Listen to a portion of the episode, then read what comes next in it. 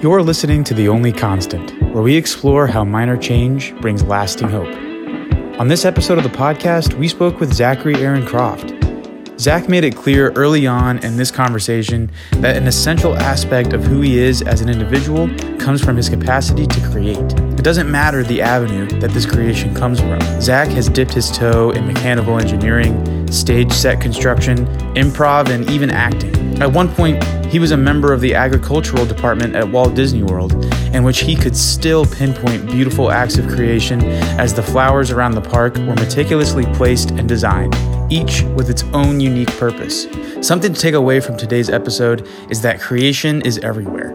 You yourself are a creation, and you continue to create with every passing moment through memories, words, thoughts, or something less abstract like handiwork around the house or a painting. Zach reminds us to see the world as active participants. His training as a mechanical engineer allows him the capacity to always be looking at how things work and create potential solutions to make them work even better. There's always a creation to discover. So stay open, stay active, and keep listening. Hello, everybody, to episode 13 of The Only Constant. It's a very special episode because, well, 13's an unlucky number, but today's not going to be unlucky because we have a special guest, my roommate and a friend of both of us, Zachary Aaron Croft. Why don't you tell us who you are? What an intro. I know, yeah, that was great. Tell us who you are and preferred pronouns and a little bit about yourself. Yeah, for sure. I just want to mention, we talked about this before. 13 in Judaism is a lucky number. It is a lucky number, and Zach and I are both of that. I'm sure that will come descent. Up Wait, you many times. Yeah. Oh, I totally forgot or didn't know at all. You'll hear so much about it, I swear. You get the two of us in the room, we'll start talking about. Anyway, hi, I'm Zach. Thanks for the wine, by the way. Yes, I brought in wine. Also a Jewish tradition. If you guys want to know what wine I brought in. What are we drinking? The two of you guys are drinking luscious Pinot Noir from California. What year was, what's the vintage date? Aged from 2018. That's actually pretty good, man. I can't believe I touched that with my tongue. About 3 years. Mine is also Pinot Noir from California, but it is called Prophecy. And you guys will realize that I have a prophecy, and I'm sort of fulfilling it by doing this podcast. That was 2019. Is that going to make you turn into an oracle? Maybe. That would be really cool. That'd be wild. I wish I was Greek so I could talk to you. So, yeah, what are your preferred pronouns? My preferred pronouns are he, him. And you're an alum, correct? I am not an alum. You are not an alum? No, I have not graduated yet. Okay, we're still going. And I'm not taking classes right now. That is for another day. Okay, well, what are you pursuing? What are you interested in? So I was pursuing for the last 5 years. That's a musical. For the last 5 years, I was pursuing a mechanical engineering degree. Yeah, which if you know me, it's very weird. I grew up in theater. And when I went into college, I was like, I'm going to get a BFA, you know, I'm going to get an arts degree. And then I was like, oh, wait, I'm kind of good at math. Let's try this. 5 years later, I'm like, why did I do that? So you want to know something super interesting is everybody who's come on, not everybody, a lot of people who have come on here who have done theater have had a story where it's either like they knew they wanted to do theater from an early age and they just stuck to it, or they tried theater out, you know, a few times, and then when college came around, they were like, you know what? I'm deciding I'm going to do this. Yeah. You are the complete opposite, where you grew up in theater, it was the thing you did, and then you decided not to.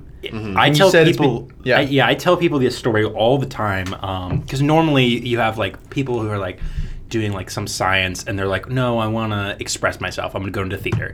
I was like, my parents raised me in the arts. They were like, you be as creative as possible. If you come home with an A, you're doing it wrong, right?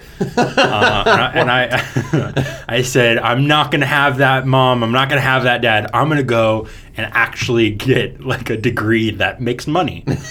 Wow. And I got shunned for a while, but they came around.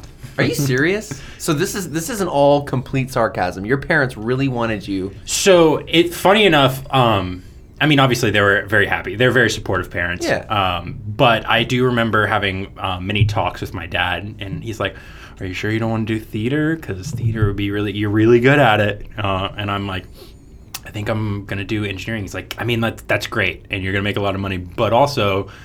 You can express yourself.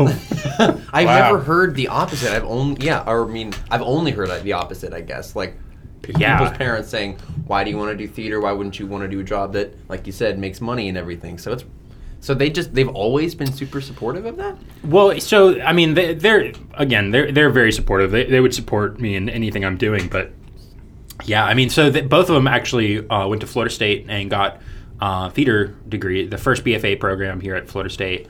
What? And really? Yeah, very cool. Both your parents were alum from the first BFA class. Yeah, when of FSU. Fallon started and created it. Yeah. Wow. Holy moly! So it was my destiny.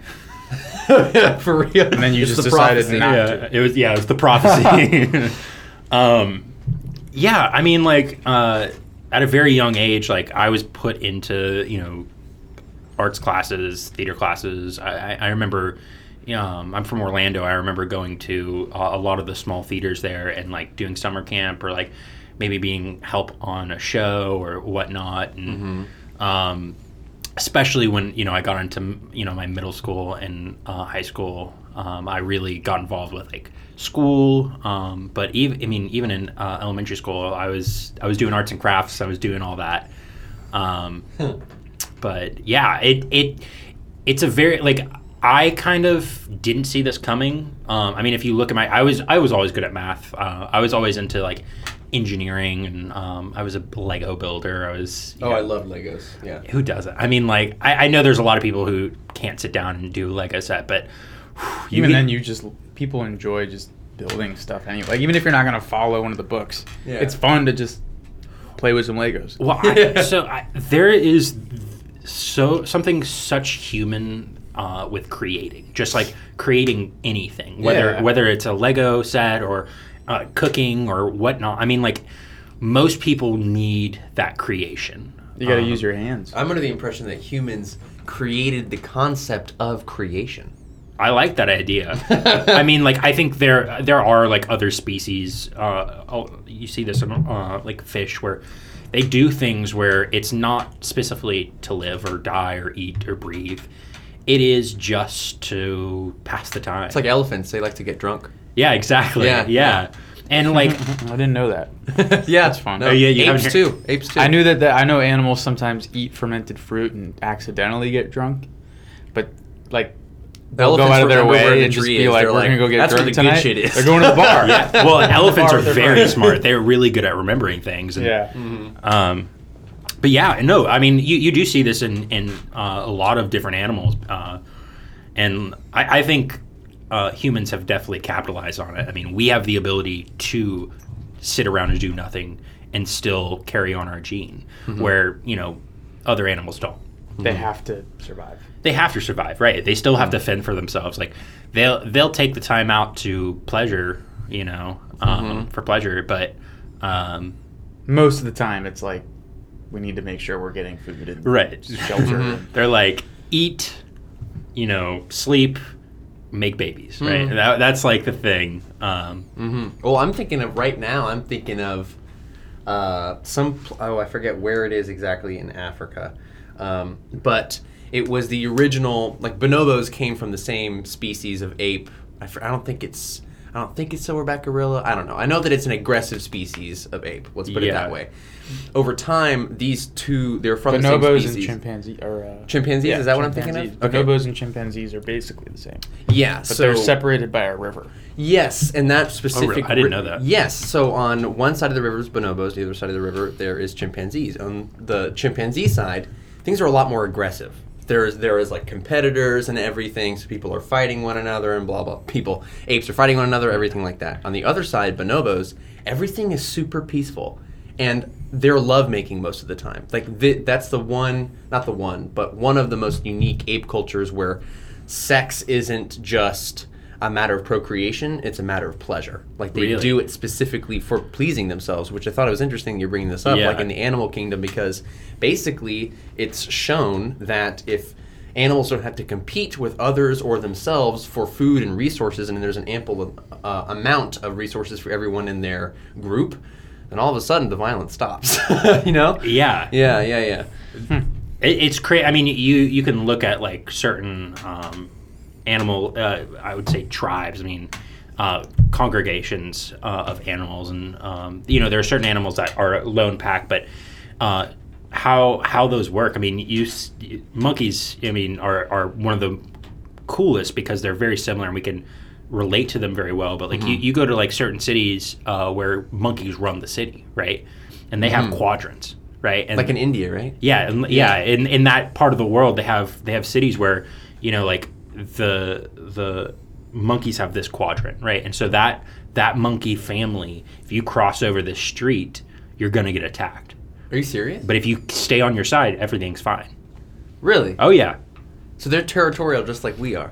Oh, yeah. Oh, I found out actually the other day an animal that's also territorial are owls. Owls will have, like, their own block, and those are the only owls there.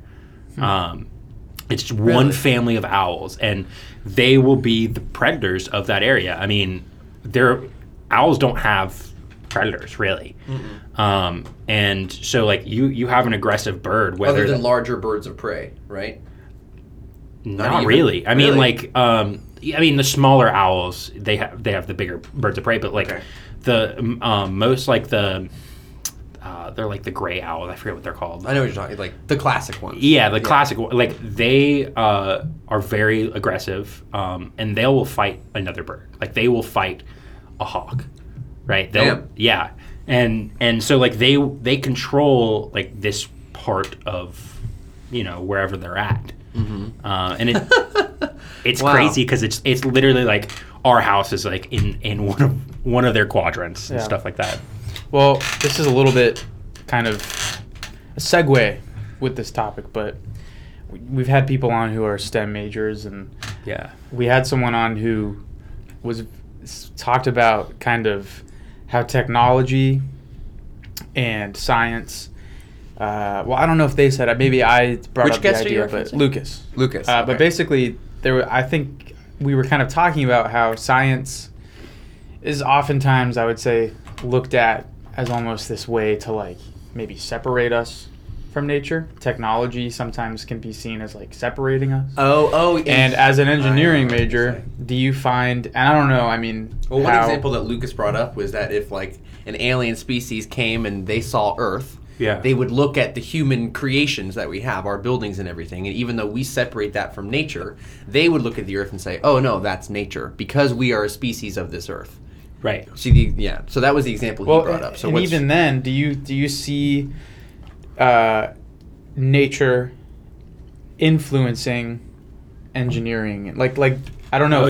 Sure. There's a whole ideology when it comes to engineering and design where you pull things from nature. I mean, you think about the strongest structure that one can have is a hexagon, and we pull that straight from the bees, right? Right. They are the ones who really have capitalized on the hexagonal shape. You could pack the most; it's the strongest. And I mean, all throughout engineering and really everyday creation, I think it is very important that you look to nature because nature's been around much longer than we have. Well, hell, you look at this box you brought for the it's like a clamshell. Like essentially, you know what I mean? And it's like, oh, there's the treasure inside. I mean, that's really pushing it. But what I mean is, like, the design of it is... Yeah, I mean, like, you could break down a lot of things to, you know, what is its purpose and how do we find this in nature? I mean, clamshell is perfect because we want to protect what's inside, right? And what is a clam? It protects what's inside. The you know the pearl right? Well, the pearl is the pressure that it but the actual animal inside a right, like clam, you know, like it protects the gushy part. And you know, we want to, these are cookies from Insomnia Cooking, not a sponsor. Definitely not a sponsor. But also go out and get yourself some Insomnia cookies. You want to protect those cookies. And so, like, I mean, I'm sure, you know, the box has sort of been adapted from other things. But, yeah, I mean, it's the same thing as, like, as a clam, because you want to protect the outside. It's a rigid, or the inside, and the rigid outside is great for that. Now, a question I have then is, and I don't know if you would know the answer to this, but I guess it's just more of something to think about. Like, do you think people designed... Because, you know, I work at the restaurant, and we have literal boxes on the packaging that it comes in that says clamshell boxes. Yeah. So I'm like, okay, they must have designed this having this design came from somebody saying, oh, the clamshell is a really good design. Mm-hmm. And I guess what I mean is, like, do you think that some of the designs we've made, like a shelving unit, does that emulate something in nature, or is it not? Or, you know what I mean? Like, are these things innate designs that are just from us? Or, you know what I'm trying to say here? All science, all experiments, all designs, anything that has to do with science and physics, all derive from observation. Right. So we have to observe it to understand it. Mm-hmm. Our brains aren't big enough and are complex enough to just create something that no one's ever seen. You take an observation and you work with it, right? When you find a problem, you say, what have I seen that has worked for something similar? Right. All science and all design and all engineering is problem solving. Well, it's funny because that even plays into just like writing, which I do a lot. It's like, you know, if I'm going to make an idea, well, I mean, you know, it's the whole idea of, like, is anything original anymore? Or has anything ever been original? You know what I mean? Like, you know, so, like, I if I'm writing a story, there's a million bajillion influences that are coming into it. Mm-hmm. And also, I would go as far to say, you know, your observations of everyday life, just nature in general, go into your writing. I know, you know, not the same degree as engineering. I'm not, like, creating a structure, but what I mean is, in order to describe the world accurately, I also have to have some sort of I mean, different degrees. I mean, like, I wouldn't say what engineers are doing is, I mean, totally different from what you're doing, because it's observation, and you are explaining something in a way that people can relate to. Right. Writing, I think, I mean, I'm not a writer. I suck at writing. I suck at reading. But from the little I know, I mean, it's all about being able to relate to the reader, you know? And can you describe this in a way that someone can visualize? Create an experience. Yeah. Yeah. So you initially brought up mechanical engineering as if it was something that you were just like, oh, you know, I'm pretty good at math. I can try this out. But as we're asking you questions about mechanical engineering, you know, you're getting active with your hands, and you're like, this and this, this is what we do. Nothing is, like, you can't take anything in science unless it's derived, everything in science is derived from observation, right? Right. So what did you observe that got you into mechanical engineering? What does this derive, you know? Well, I mean, like I said, I was very into, like, building, and in theater, I did a lot of set building. Okay. I did a lot of creation, not just acting-wise, but also creating physically-wise. Mm-hmm. And I think that really drove how I perceive the world. I mean, if you go down to, like, when I was young, when I was in, you know, kindergarten, like, I was placed in like specific like groups within my kindergarten because I was a very mathematical and visual learner. Mm-hmm. I mean, like I said, I'm not a big reader. Reading and doing all that was very hard for me. But when you know those little beads that they give you, it's like one bead and then it's a line of beads and it's like a cube of beads. You know, I grasped that because I saw things in a physical way. And if you want to take it all the way to acting, I mean that because I have a background in acting, that is how I act. You know, I mean I have my own, you know, mentality what I do for acting, but it is a visual part for me. We were talking, I think, like last week, but I'll bring it up about like how I get into like a character. And one of the things that was like really important to me when I acted, you know, all the time. One thing that was really important to me was putting on the costume, because now I physically feel like the character, right? And now I can start. Okay, now I am the character, and I can start thinking like the character. Mm-hmm. I mean, all of that, to answer your question, all of that, you know, being able to, you know, that is the way I perceive, you know, sort of I was really big into physics in high school, and that's sort of what drove me into the decision of mechanical engineering. So can you not help but deconstruct things when you look at them now? Like, it doesn't even have to be in a physical sense. To a fault at some time, because like, I'll be sitting there. And I'm really bad about like going over to my friend's house and saying like, hey, your door's broken. Do you want me to fix it? Just because, you know, I've diagnosed ADHD. So like I'm hyper-focused on things, especially because like, if something, especially if it doesn't work well, or it doesn't work, I want to make it work. You know? Okay. When I first moved into this house, Ted can tell you, I had a waffle iron that I got from an old roommate, and it didn't work. And I was like, well, it didn't work, and I wanted to clean it up, and I wanted it to work. And so I took apart the whole thing. Nice. I took apart the whole thing, and I tried to figure out, okay, how does this work? How do I clean this? How can I put this into use? I got it for free. I was like, whatever. I can take it apart. If I put it together, it doesn't work, I can throw it out. But yeah, I love doing that.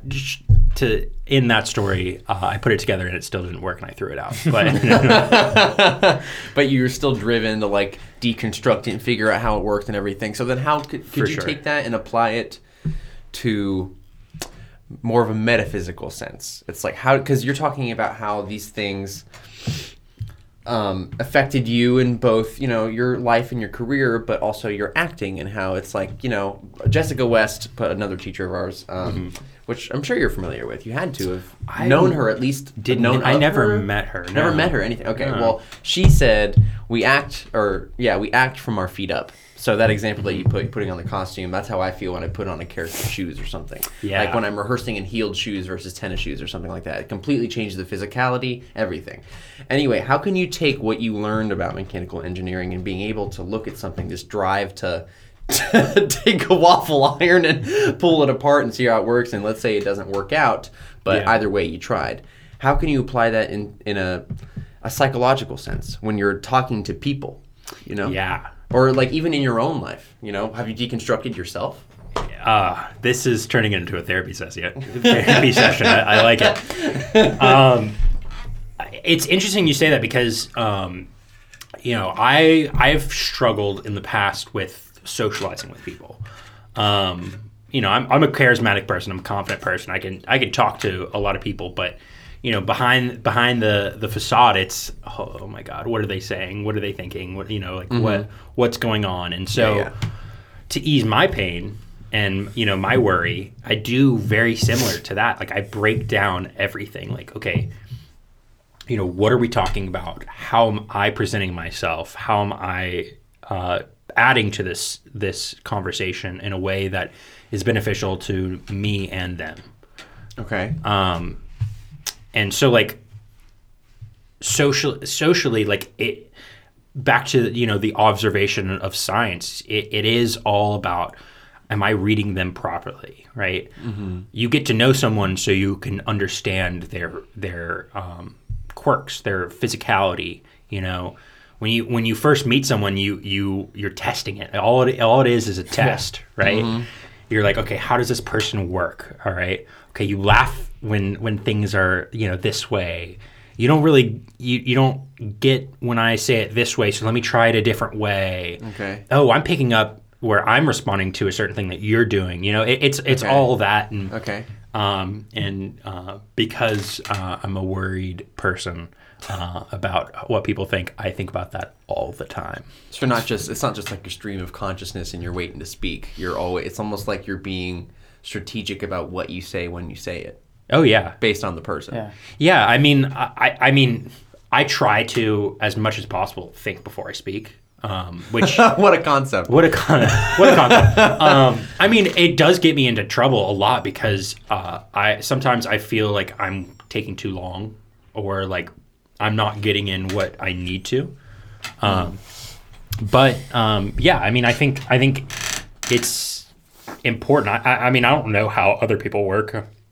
I'm not a psychology major, so I haven't really studied this, but it is still science. I mean, you're observing, you're waiting for the pause, right? You know, like you might be thinking, oh, I know exactly what to add to this conversation, but I need to get to a point where he stops talking and now I can add, you know? Yeah. It's weird because especially being the position that we're in, we got to sit up, being hosts, you know, whatever, yeah. You know, but it's like we have to keep the conversation flowing while still staying. Another thing Lucas brought up, the eternal present, right? It's like it's the only thing we really understand, and we create our memories, and therefore we reference the past. We don't even know what the future is, but realistically, there is no past or future. It's just what's happening right now. It's just the fact that we can remember what happened before. It's your body right now remembering what happened before. Yes, yeah. And then by doing that, I'm not actually in this conversation. So it's funny you bring that up because we're literally having to sit here and be actively engaged while also having to like strategically be like, how can we segue this into the next topic of conversation? Well, it's made conversation actually better because, you know, every time I am talking to someone now, I honestly, doing the podcast has helped, but also just listening to other podcasts helps too, because I'll be on a drive and I'm like, I really need to listen.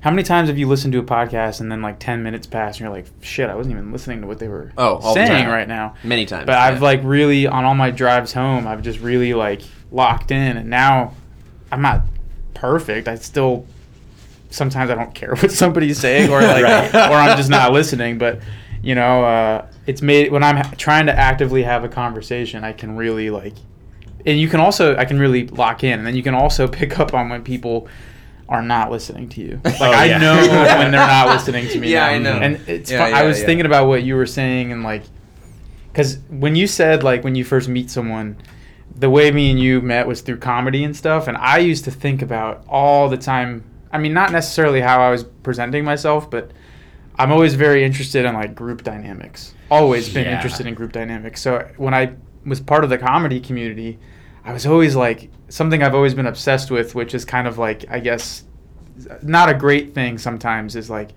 what's my archetype here? What's the archetype in this group?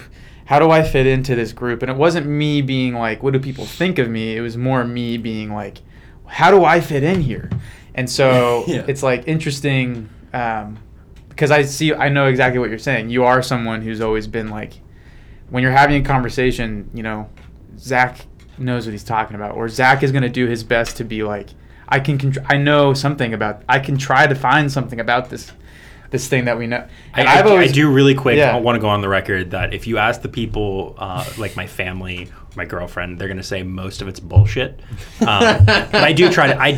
Well, yeah, I've picked up on that. No, I'm just kidding. But I mean, it's still, fun to think about stuff. And so going back to what you were saying about conversations and listening, and I don't really know what point I was trying to make. Well, no, it's actually, it's great that you did that, because in my mind, I strategically made a segue into comedy, because you mentioned that you're in it. We haven't talked about it yet. This is the hosts of a podcast. They're professionals here. Yes, we are. We save each other. Have you seen the new pictures? I have. They look really good. Right? So cheap, but it really made the difference. They don't look cheap. They look professional and good. Really good. They weren't cheap. We got a good rate. No, that's a better way to put it. There you go. There you go. It was so reasonable. They understood that we were in college, and the person who took them is also in college. So who is the one who took it? Amanda Lee. Amanda Lee. If you're listening to this right now, they're not cheap. They're very expensive. She has a good rate. Yeah, she really does. And also, all you kids out there that are graduating soon, go to her for graduation photos, headshots, anything you want. Yeah, free plug for Amanda. There you go. For Amanda Lee. Not a sponsor. But yeah, how did you seriously no? But how did you get into comedy? Because it seems like you've been juggling theater, and then you went into mechanical engineering. But you obviously didn't just give theater up. No, and it's funny. I mean, like, I never did comedy until I got to college. So, like, it was after I've sort of gave up. I mean, you're right. I didn't give up theater, but like when I decided to focus on something else, like it wasn't until that time that I decided to go into comedy. I had done comedic parts before, but never like comedy. It was actually my my third year. I was going to say junior year, but that doesn't apply. It was my third. It was going into my third year, and I was dating a girl. And I was like really bored, and she was like really good at school, and she's like, you need to leave me alone sometime so I could study. And I was like, well, I just want to like perform and stuff. And she's like, have you checked this improv group out? I'm like, no, I guess I'll check it out. And yeah, I showed up. It was during the summer. It was a really cool time because it was not in like the heat of things. It was people just relaxing, having fun. And I got to meet some really cool people. And I just fell in love with the party aspect of it, like the getting the social accent. Community. It was like, it was like a whole, almost like entering a little tribe. It really was. I mean, like, I think college is very much like that, where like, you find the different, niche groups, and it is very tribal. Yeah. Because then we would intermingle with the other tribes sometimes. Right. Sometimes we go into the theater territory and see what they're eating and drinking. And then we'd always run back to our tribe and talk shit about the other tribes. Yeah, exactly. Was it ever get annoying being in comedy and everyone seems like they're trying to be funny, or does that not really happen? I think it happens a lot. There is a very big pressure to be funny. Especially when you're just hanging out and you're like, oh. Something that we've talked about, Zach, is like, I'm someone who I like comedy a lot, and I enjoy doing it because it's like a way for me to relax and have fun. But something that always, I don't mind cracking jokes with people, but something that always irked me, and we've talked about it, is like, sometimes the bit would never end, and you could never have a serious conversation with. Or some people used comedy as this way to put up a wall and like not talk about serious things. It was frustrating for me because, I mean, hell, I started a podcast where we literally talk about serious things, but I like learning about people. So when people deflect it with comedy, it did sometimes give me this like, not a bad taste in my mouth, but just kind of like a, all right, can we like, not be funny right now? Yeah. I think talking about this tribe aspect and, especially people in comedy, we all have our insecurities and a lot of times they're social insecurities. And so like when you get put in this social setting, and comedy is, I think, a very, combative thing. Everyone wants to be the funniest. So I think there is this sort of pressure, and when you get uncomfortable, you're like, oh, I need to be funny, so people don't realize I'm uncomfortable. Well, and it's, that's another thing I've thought about a lot with and look, we're not going to go, me and you have plenty of opinions about the comedy community. We're not going to get into those hardcore, but I do want to say, with all of the annoying things that come with comedy. It is one of the coolest and most fun communities to be a part of. Oh, yeah, for sure. And I'm not trying to hint that, like, we're angry or upset about it. It was like, it is and was, I suppose, because now I'm out of college. It was one of the most rewarding experiences ever. Just in not even, I mean, just in terms of meeting the people. Yeah. That was, you know, you think about college when you're in high school or when you're a kid. Well, those were my college days. Like, I partied with those people. Those were the people. You are one of the people. You know what I mean? So it's like, So, but what I was going to say is, you know, I don't remember what I was going to say. Just thinking. Oh, yeah. No, you were saying everybody wanted to be the funniest. Yeah. And something that I always had hoped for was playing on people's strengths, being like, oh, this person has this sense of humor. Yeah. And I don't have to one-up them.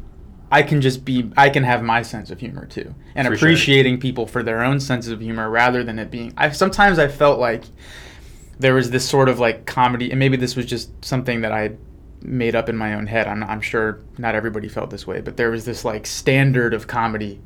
Like, this type of comedy was superior and very funny. Yeah. And I don't know if you felt that way. Oh, yeah, for sure. I mean, I know one thing to go sort of talk about what we were saying about like social, how I construct social relationships. One thing that I was really into doing what I did was sort of mimic people's style of comedy, right? So if someone liked doing a certain style of comedy, I'm going to try my hardest to hit that style of comedy so I can be personal with them and they can feel more comfortable. I mean, because I'm one of those people that, like, if you're not feeling comfortable, I'm going to feel uncomfortable, right? Mm-hmm. So I want to make sure you're comfortable, and then I'll start to feel comfortable, right? Mm-hmm. And it's hard to manage that at a big party with, you know, a bunch of people. Yeah. Hey, what's your name? Yeah. Zach, what? Like, okay. What's up, dude? Yeah. Hey, man. Yeah. Good to see you, dude. One thing that I always relied on was not being able to hear someone. I'm like, cool, that's great.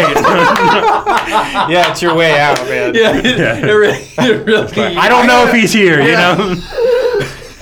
Yeah, just smile and laugh and be like, I'm going to go over there now. See you later, dude. It's like, Paul, right? Oh, no, Eric. Okay, cool. Yeah. That's definitely happened to me. I don't know if I've told this story before. I realized, like, my transition, because we used to be presidents of the improv club together in high school, right? So yeah. I know it definitely got to my head for a little bit. But there was a while there where it was like, I was literally teaching other kids, we were children, to be funny, right? And then that, you know, some things happened that didn't work out so well, whatever, you know, let's say time goes on, I'm back in college, I decided to do an improv show for the first time in a while with White Mouse Productions. Yeah. I don't know if I've told the story before or not. You told it to me, probably. No, to you, I don't know about the podcast. I haven't heard it. Hopefully I don't sound like a broken record, but for Zach, I did this improv show for White Mouse Productions, and... Not a sponsor. So many people who aren't sponsors. But like just going and doing the show, and it was during the winter and everything, so I had like my jeans on, I had a long sleeve shirt. I was like kind of feeling myself. I was like, I kind of look good, right? Yeah. It was at the Augusta Conradi Theater. I don't know if you're familiar, but of course. Yeah. We all love the Augusta Conradi Theater. Dude, it was so hot on that stage. Really? I was nervous. I hadn't do it up until that point for 3 full years, I think, something like that. 2 full years, I don't know. It is not like riding a bike whatsoever. It is not like that. I went on stage and I mean, it's not like I was like not like the least funny person on the stage, but it was not like I was president of anything beforehand. I was so lost. I was like, how are you? Yeah. Like Atticus Taylor, Jerry Sola, perfect examples right there. They were able to bring bits in from the beginning of the show to the end of the show. Right. Bring it full circle. The whole audience is dying. But again, going back to that specific type of comedy, I just wasn't, for some reason, I transitioned to the straight man. I don't know what happened from high school to college, but now I'm not the one. You were a theater major. I guess major, so, because now you're setting up. Feel it. I'm setting up the. I'm like, I'm acting right now. Right. I'm setting up the comedian for the joke, I guess, because I'm not the one saying the punchline anymore. You know, it's like it was a really weird transition. Yeah. So I think, and I stand by this full-heartedly. Comedy is so much harder to do than drama. Yeah. And that's because you have all the time in the world to feel emotions, right? Mm-hmm. I mean, you're doing a film set, you're doing a theater piece. You can take that time, you know, you can take the pause and really change the mood. Mm-hmm. But in comedy, you have to hit those beats. Yeah. You have to hit those beats because if you start to, you know, go this way and then you stop, people are like, oh, wait, what happened?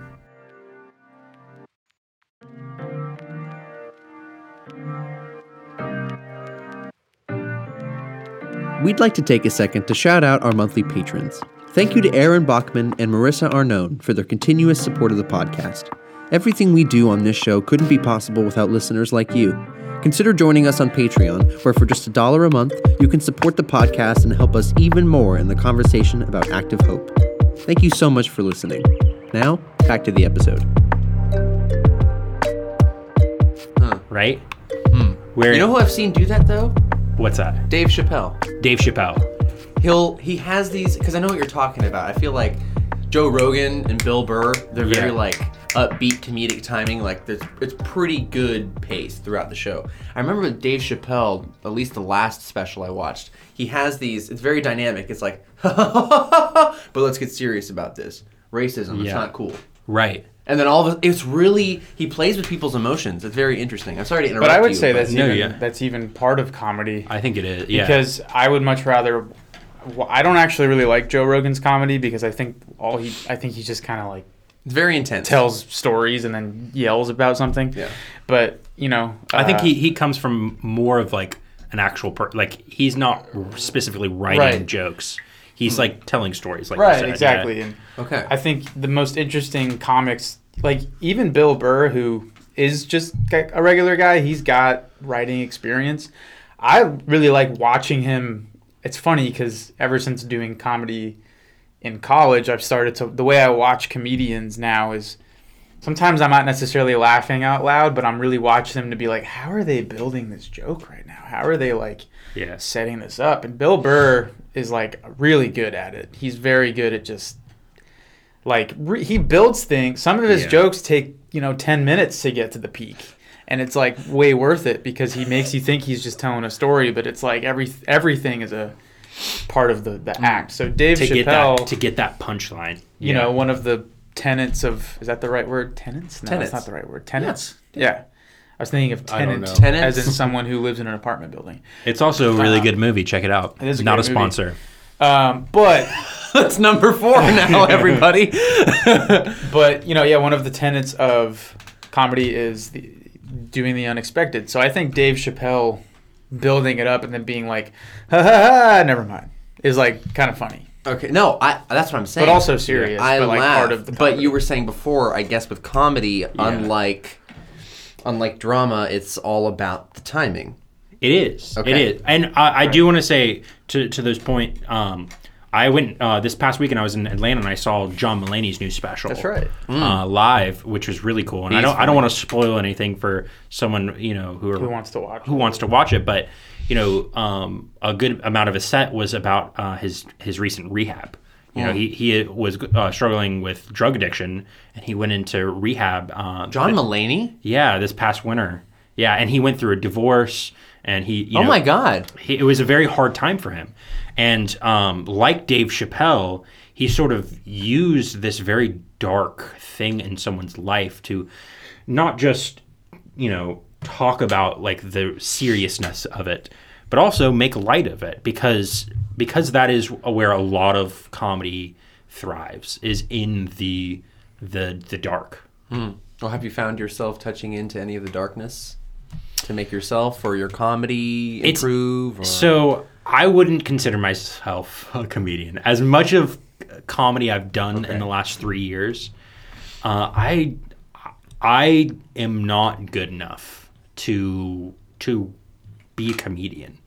I am like an actor that I'll do dramatic pieces because I really like doing that. I feel that. Mm-hmm. Well, I noticed, and I don't mean to interrupt you, but I'm just saying as a side note, I noticed when you did improv, you had silly characters, but you were always the one who was the most committed to a character. And also, like, you oftentimes came in with maybe, you kind of, sometimes it would get dramatic in a funny way.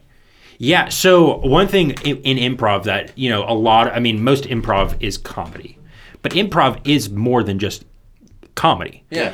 And a lot of times when you're talking about a group and building up comedy, the straight man, right? The straight man, the other parts that are not just the punchline are very important. You know, I was coming in with more realistic, right? I need to make like everything work in my head. It needs to make sense of what I'm saying and why I'm saying it. It's the actor in me, right? It's I'm going to go out on stage and I'm going to think about what I'm saying. I know the lines, but I'm going to think about what I'm going to say. Yeah. I approached improv in a very similar way. Like I'm going to go out and I don't know the lines, but I know sort of the feeling that my character has. Yeah, me too. Yeah. I'm not going to say something that is unlike my character, where, you know, I might not be getting the punchlines. I might not getting the you know, big ha-has, but it does set up for other people to have that. And it's also more interesting to watch an improv set. Again, one of my, deconstructing comedy, the way that I've watched stand-ups has changed. The way I watch improv has changed a lot too, because I have a much more fun time seeing improv artists kind of maybe dig themselves into a hole and see how they can get out of it, or have, you know, someone who maybe there is a moment that gets really serious for a second and I'm like, whoa, that was really cool. Yeah. And then they get back into the humor and it's great, but you know what I mean? Like I enjoy, it's one of the things that, you know, No Bears, the improv group at FSU, that was something that they talked about a lot, which was like, you don't always need to be funny. Yeah. Mm-hmm. And I think that that's lost in a lot of comedy. Yeah. You know, when comedy thrives in darkness and realness, right? You know, things won't be funny if you're expecting everything to be silly. What's funny is when someone is being real and then does something silly, right? Mm-hmm. Because what you do is, and to go back to, you know, this Dave Chappelle and these, you know, other stand-up comedians, they create this rhythm, right? And they want to hit you in the face when you're not expecting it. So I'm going to talk like this and I'm going to tell you a story that you can follow, and then I'm going to slap you in the face with the joke. And that's what gets audiences. Okay. So how do you, now that we've covered like mechanical engineering, and we've covered some theater, we covered some comedy now, but now it seems like you're in this period of life where at the moment you're not specifically taking any classes or anything, but you're still in pursuit of your degree. Yes? No. So what position are you in right now? What is the future looking like? So I am not going to finish my engineering degree. For lots of reasons. I think the biggest one was the people, and I don't want to talk down on engineers, but I didn't click with them. It wasn't your tribe. It wasn't my tribe. Okay. I am a creative. I grew up with creatives. I know how to work with creatives, and the most I got out of working with non-creatives was not what I wanted. And one of the reasons why I came into engineering was to create and design. And that I realized very late that that's not what most engineering is. Okay. Most engineering is studying a bolt on a spaceship. And they're like, how much pressure can we put on how much torque can we put on this before it pops off and blows the spaceship up, right? Wow. Which is crazy, but not what you want to do. Not what I want to do. I think that would be fun to do. It's not what I want to do as a living. Because that's not necessarily creative. There's creative aspects on it, but not the creative aspects I want. It sounds like what you want to do, and I think the reason I'm saying this is because we watched that series together, but it sounds like you kind of want to do something along the lines of Imagineering. Yeah. So like Disney. Or at least in that realm of things. In the realm of things. So this is the point where I bring up the fact that I grew up in Orlando. My mom worked for Disney for 30 years. Oh, okay. Are you going to try to do this? I don't want to work for Disney. Okay. Definitely not a sponsor. I don't want to. Number 5. We asked them multiple times, and they're like, "What podcast?" Right? We said, "Dude, his mom works for Disney. His mom worked for Disney." What podcast? I like Disney. Disney's great. Disney's done a lot of good things. They've done a lot of bad things too, but we won't talk about that. I don't really want to work for Disney because I grew up in Disney. I worked for Disney as a gardener. I pulled weeds. It's fun. Really? We should talk about that next. Yeah, maybe. We can get in that next. But I worked for Disney, and I think Disney's a really good company to work for. Not in the recent years when they laid a lot of people off, but it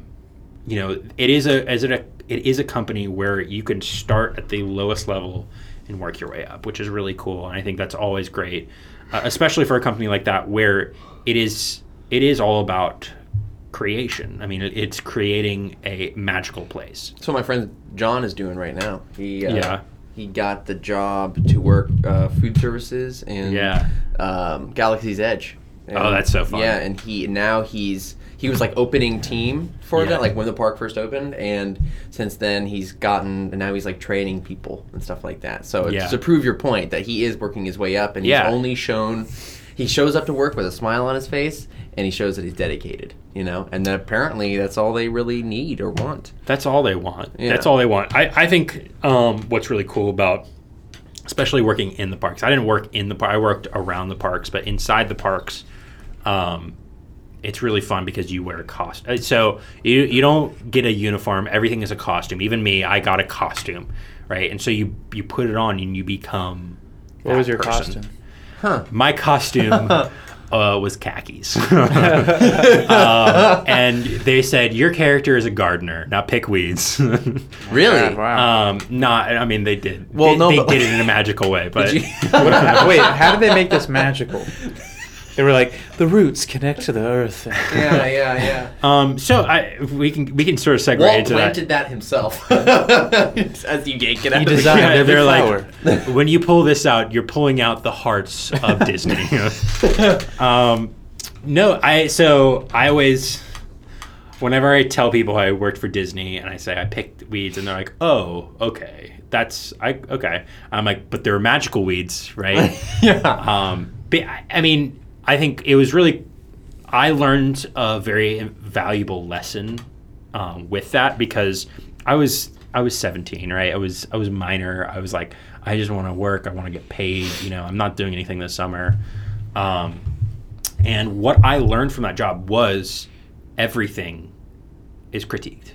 Everything is critiqued when it comes to something as large as Disney. Something where every single step that a guest makes needs to be magical, because as soon as they are taken out of the magic, that's when they go back into reality, and that's not what Disney's about. Disney is to take you out of that. Then they start thinking about the money they spent. Right, exactly. Yeah. So where I worked was the Disney Animal Kingdom region, so that involved Disney Animal Kingdom studios. I was about to say MGM. They're not MGM anymore. The studios, the Hollywood studios, and then all the resorts in that area. I also covered the 2 water parks, Typhoon Lagoon and Blizzard Beach. And you only pulled weeds? So when I first got the job, I was like, oh, I'll be a gardener. I'll be planting pet flowers and stuff like that. And like they did the interview, and they're like, oh, can you carry mulch? Can you do this? And I was like, yeah.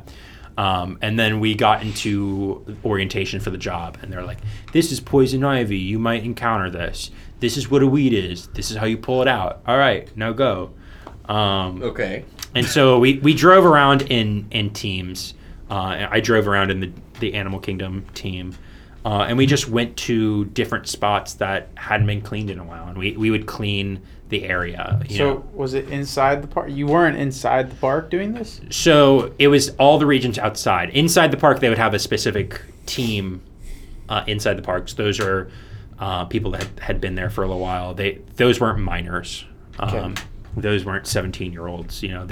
Those were people who had probably a little bit more experience going into it.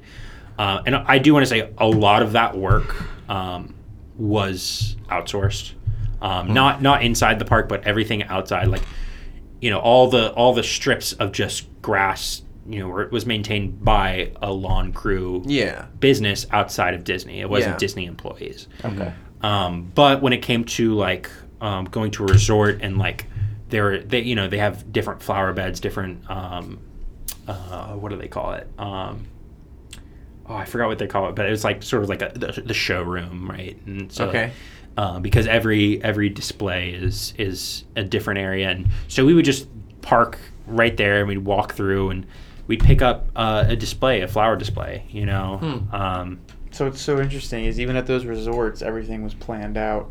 Oh yeah. To the T. Oh yeah. Hmm. I mean, we would get calls to go to this area and. It's a Mickey Mouse, shaped in flowers, right? When you see that, you want to see a crisp thing. Right? Yeah. You don't want to go to a resort sticking out. Right. Not cover one eye and then be like, oh, I see. Oh, that's Mickey Mouse. Yeah. Yeah. You want to go and see that's a perfect Mickey Mouse. Yeah. A guest doesn't want to come to a resort and see weeds. I mean, as human and as real as that is, not at Disney. Disney's not about being human and real. Right. It's about being magical. It's about taking yourself out of the real world. It's literally about escaping. Yeah. That's how, wow, and they've made a whole lot of money doing that. They made a lot of money doing that. It's just interesting to hear, weed, we've seen it in some of the documentaries they've released, and they've released a lot about people who, I think I saw this one the other day that there's a little series called, Day in the Life, and it's just, a little 5-minute things, and they follow one person who works for Disney, whether it's at ESPN or at Lucasfilm or in the parks. And there was one guy whose whole job was just checking the light fixtures in the Avatar world at Animal Kingdom. His whole thing was just going to the light fixtures and making sure that they were working. Whoa. Yeah. And he was like, I love my job because it's so beautiful here at night. He's walking around the park when nobody's there and seeing the world, which is really cool. Oh, that's so cool. But yeah, it's interesting to hear someone's perspective, Yeah. I do want to say there is this thrill that you get for creating happiness. I mean, that's what Disney pushes on their employees. I mean, in a good way. I mean, they say you are creating memories. You're creating people that are going to come here and make memories. Hmm. I had a friend that worked for Busch Gardens, and he would say the same thing. He worked for he did Hollow Scream, so he helped design some of the haunted houses, and one of his jobs was to paint heads. They had, it was creepy, so they had little foam heads or something. I don't know what it was, but they were just do whatever you want, just make these scary. And he was like, oh, okay. And then his heads were in the haunted house, just for people to be scared looking at. And he was like, that was a really cool feeling because, and then it trickled down to the smaller things where he was like, I hung up this light fixture and it looked really cool. And when you have millions of people going through your parks every year, the small things matter. Yeah. Because a million eyes is 2 million, or a million people is 2 million eyes, right? Mm. And that means every last inch is going to be viewed. So your little tick mark in the corner of a room that you don't think anyone's going to see, someone's going to pick up and be like, wow, that was really cool. That's why I think they did a phenomenal job doing that in Galaxy's Edge. Oh, there's Galaxy's Edge is so cool. There is just – it just doesn't stop. I mean, I've spent – we'll collect because my friend John got me in there for free. You've been there a lot. I've only been there a couple. I've been there 3 times. Now. Been there twice. And each time, it's not like I'm going in. And at first, we'll take you. I want to go, man. Well, when we went, I was expecting because I want to go with you. I was expecting. I know. We haven't been together. I know. We need to go. That's you guys are little Star Wars freaks. I know. We are, man. I just want to say, so it's recorded for everyone. They play a Dungeons and Dragons version of Star Wars. Yeah, we do. Fucking awesome. I love it. And I do want to say it looks really fucking cool.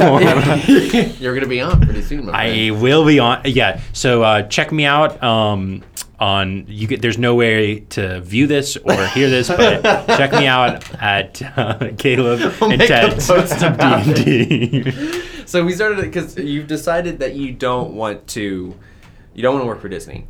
That's clear. Yeah. You did work for a little bit. But how do you plan on using your engineering skills and being creative with that in the future? I'm slowly realizing what I want to do. And I think it is probably doing CAD work for entertainment.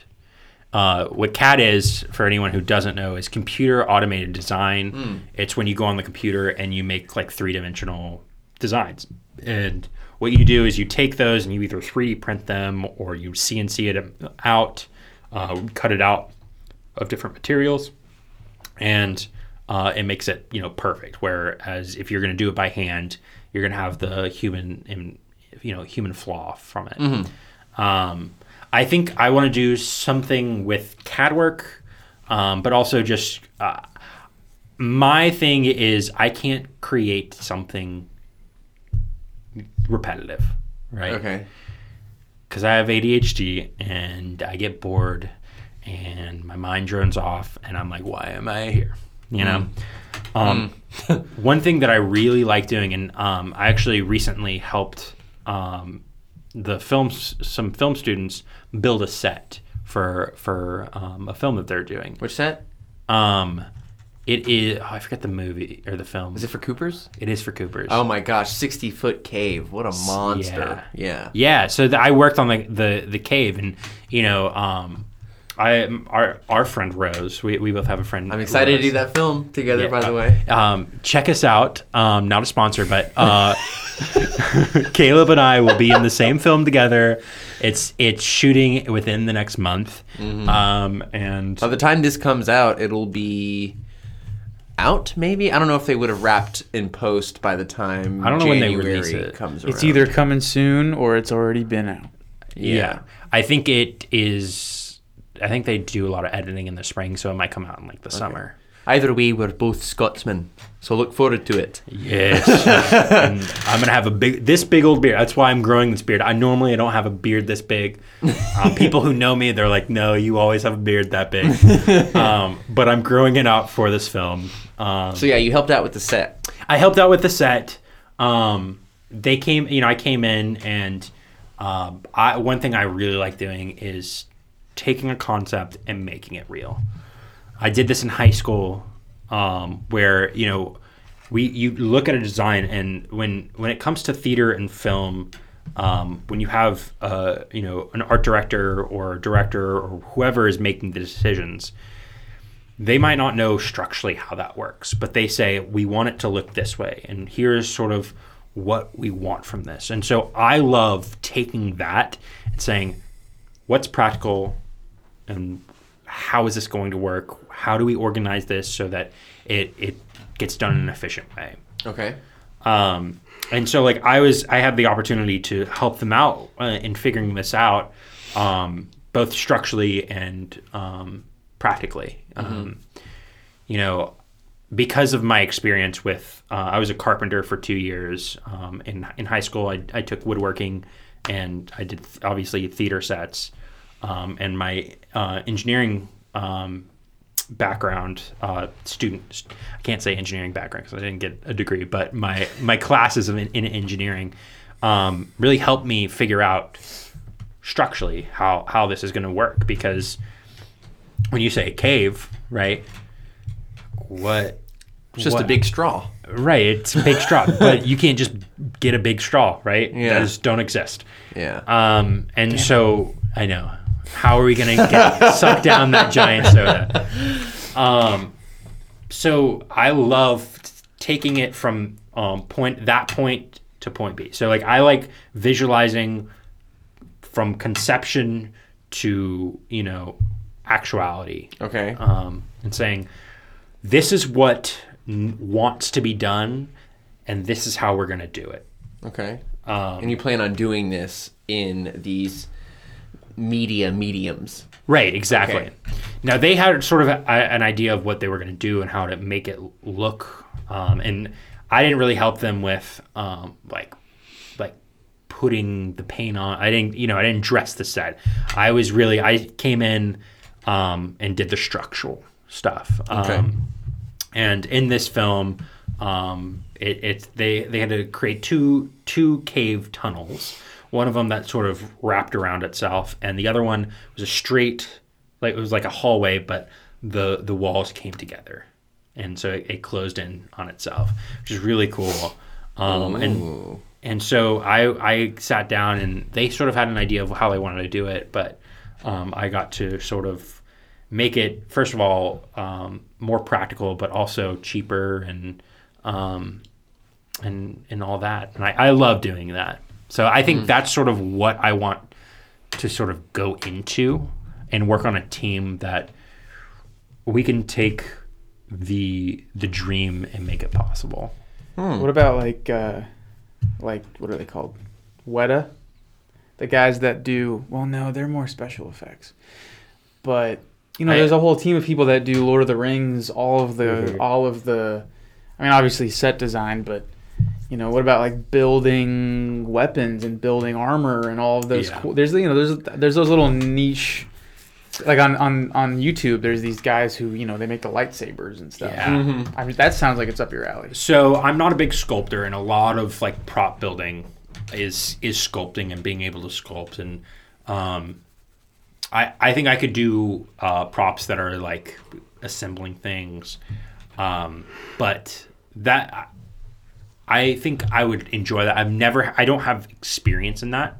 I do hope one day that I get to sort of shoot around with, you know, on my own shop where I can do things like that, or maybe get into a position where I can start getting experience in that. Cause I've always been drawn to stuff like that.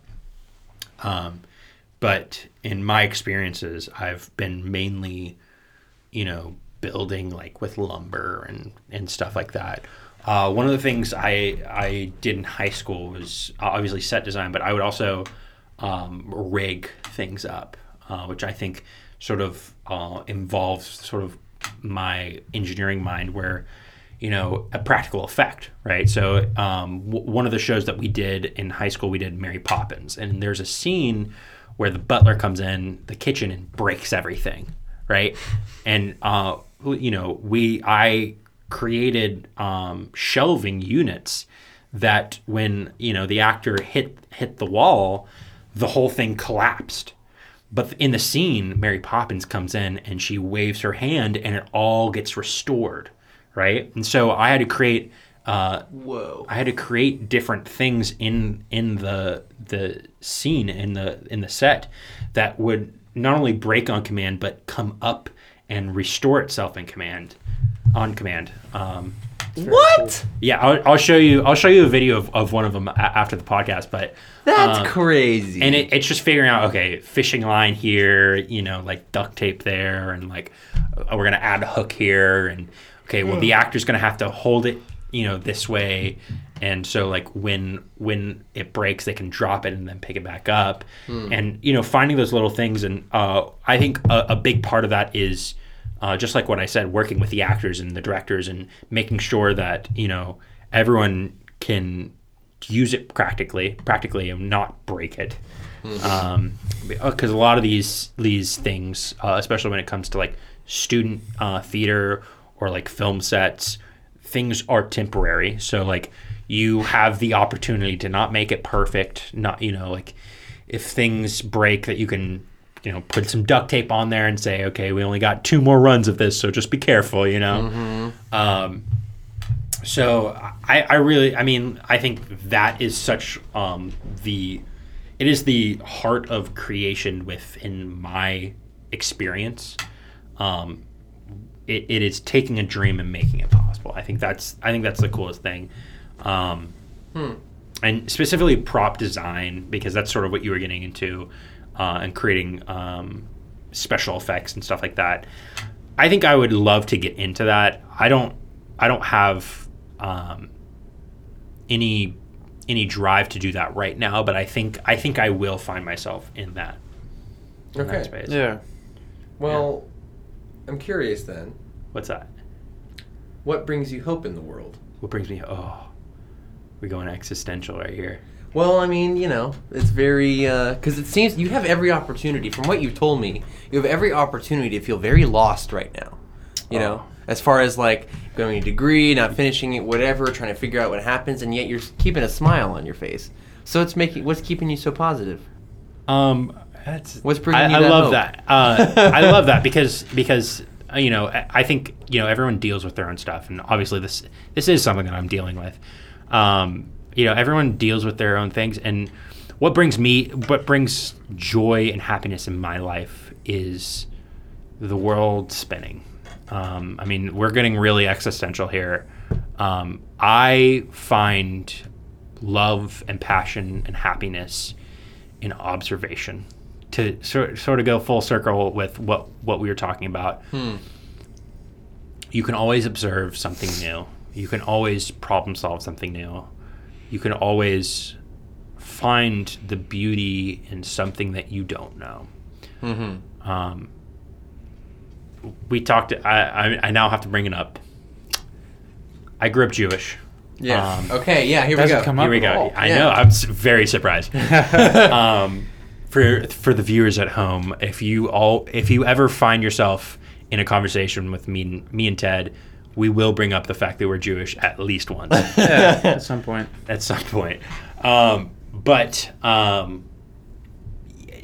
grew up in specifically Reform Judaism, and one of the things that my rabbi preached to us was question things, because you won't find answers unless you question things, and there's a beauty in the unknown. Your rabbi told you that? Yes.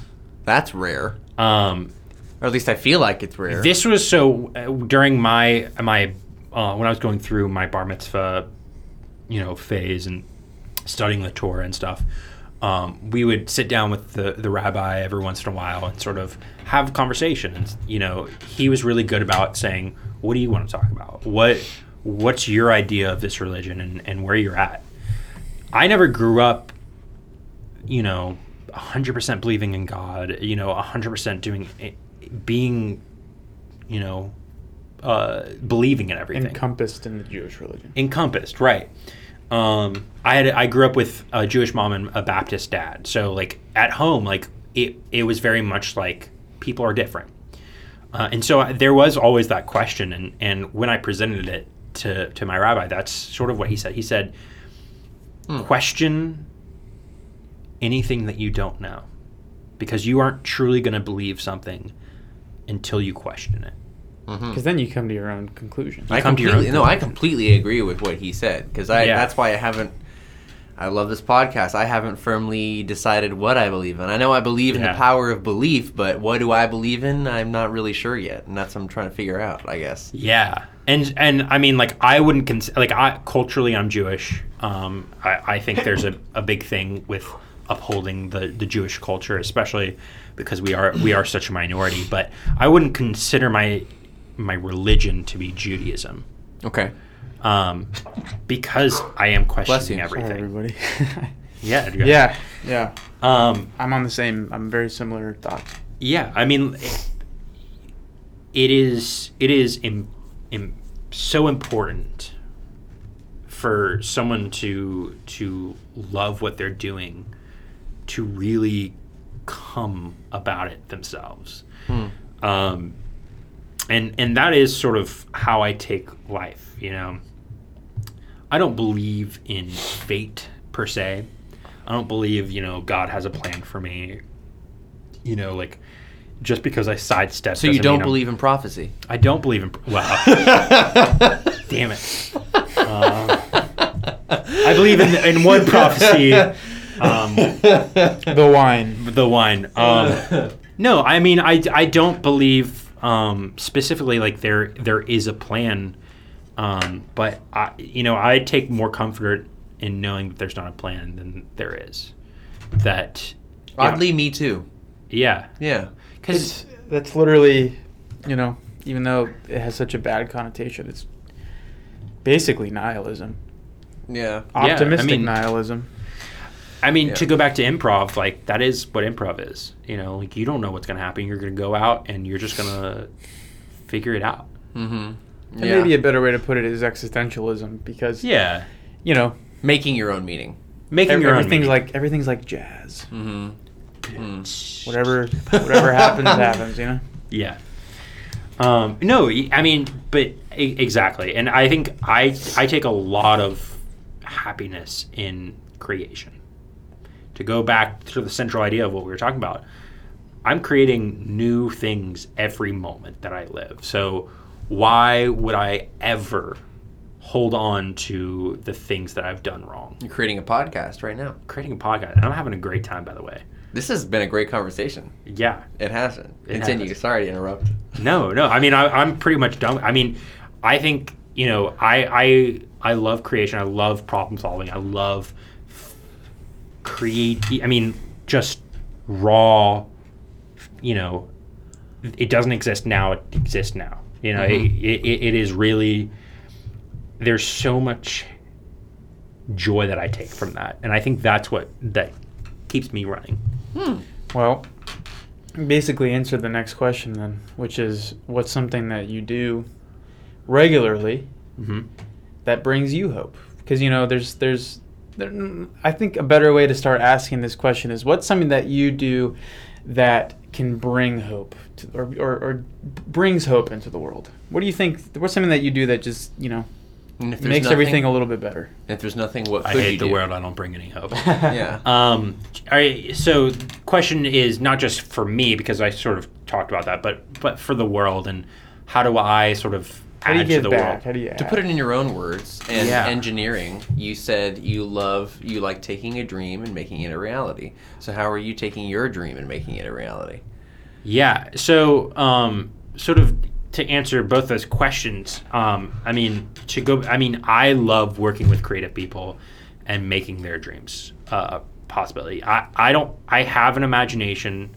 I have a very physical imagination. So what I have going on in my head, I'm not specifically saying, oh, I need to create this. Mm-hmm. But if I find someone who is passionate about creating something, I can get really involved with that. And I love doing that and creating that. But sort of to create for me, and, I don't think I have an answer for that. I mean, I question that all the time. I have no idea what I do to sort of create for me, but I guess the hope is in creating something you're bringing, that's what I'm hearing a little bit, like, right. You might not see the effects of it in front of your eyes, but in bringing things into the world, you're bringing some hope. Exactly. I'm 23. I don't have a worry that I'm not going to be able to create something. Maybe in 50 years, I might feel a little bit bad that, oh, I didn't do this, I didn't do that, and this. But as long as you have time on the earth, there are moments and things to be created. Well, that's a good way to end it off here. That is a great way to put it. Thank you for coming on today. This has been thank you awesome. For having me. Yeah, this has been just a great overall. There was positive energy, but just the idea we talked about. Again, you have so much opportunity to feel lost, but you seem so excited about everything we talked about, whether it be theater, comedy, mechanical engineering, working at Disney, and pulling weeds. You had something good about. You just had something good to say about everything, and it was awesome. You find the opportunity, and you find the the what's the meaning, the worthwhileness of things. That's what it sounds like. And I do want to say, there are some things that don't mean anything. There are some things that might not be the best. And, you know, you can do one of two things. You can hold on to that and say, why did I do that? That was meaningless. That gave nothing, and let it ruin other situations. Mm-hmm. Or you can say, that is life. Let's move on. You heard it from Zach. Thank you for listening. Yeah.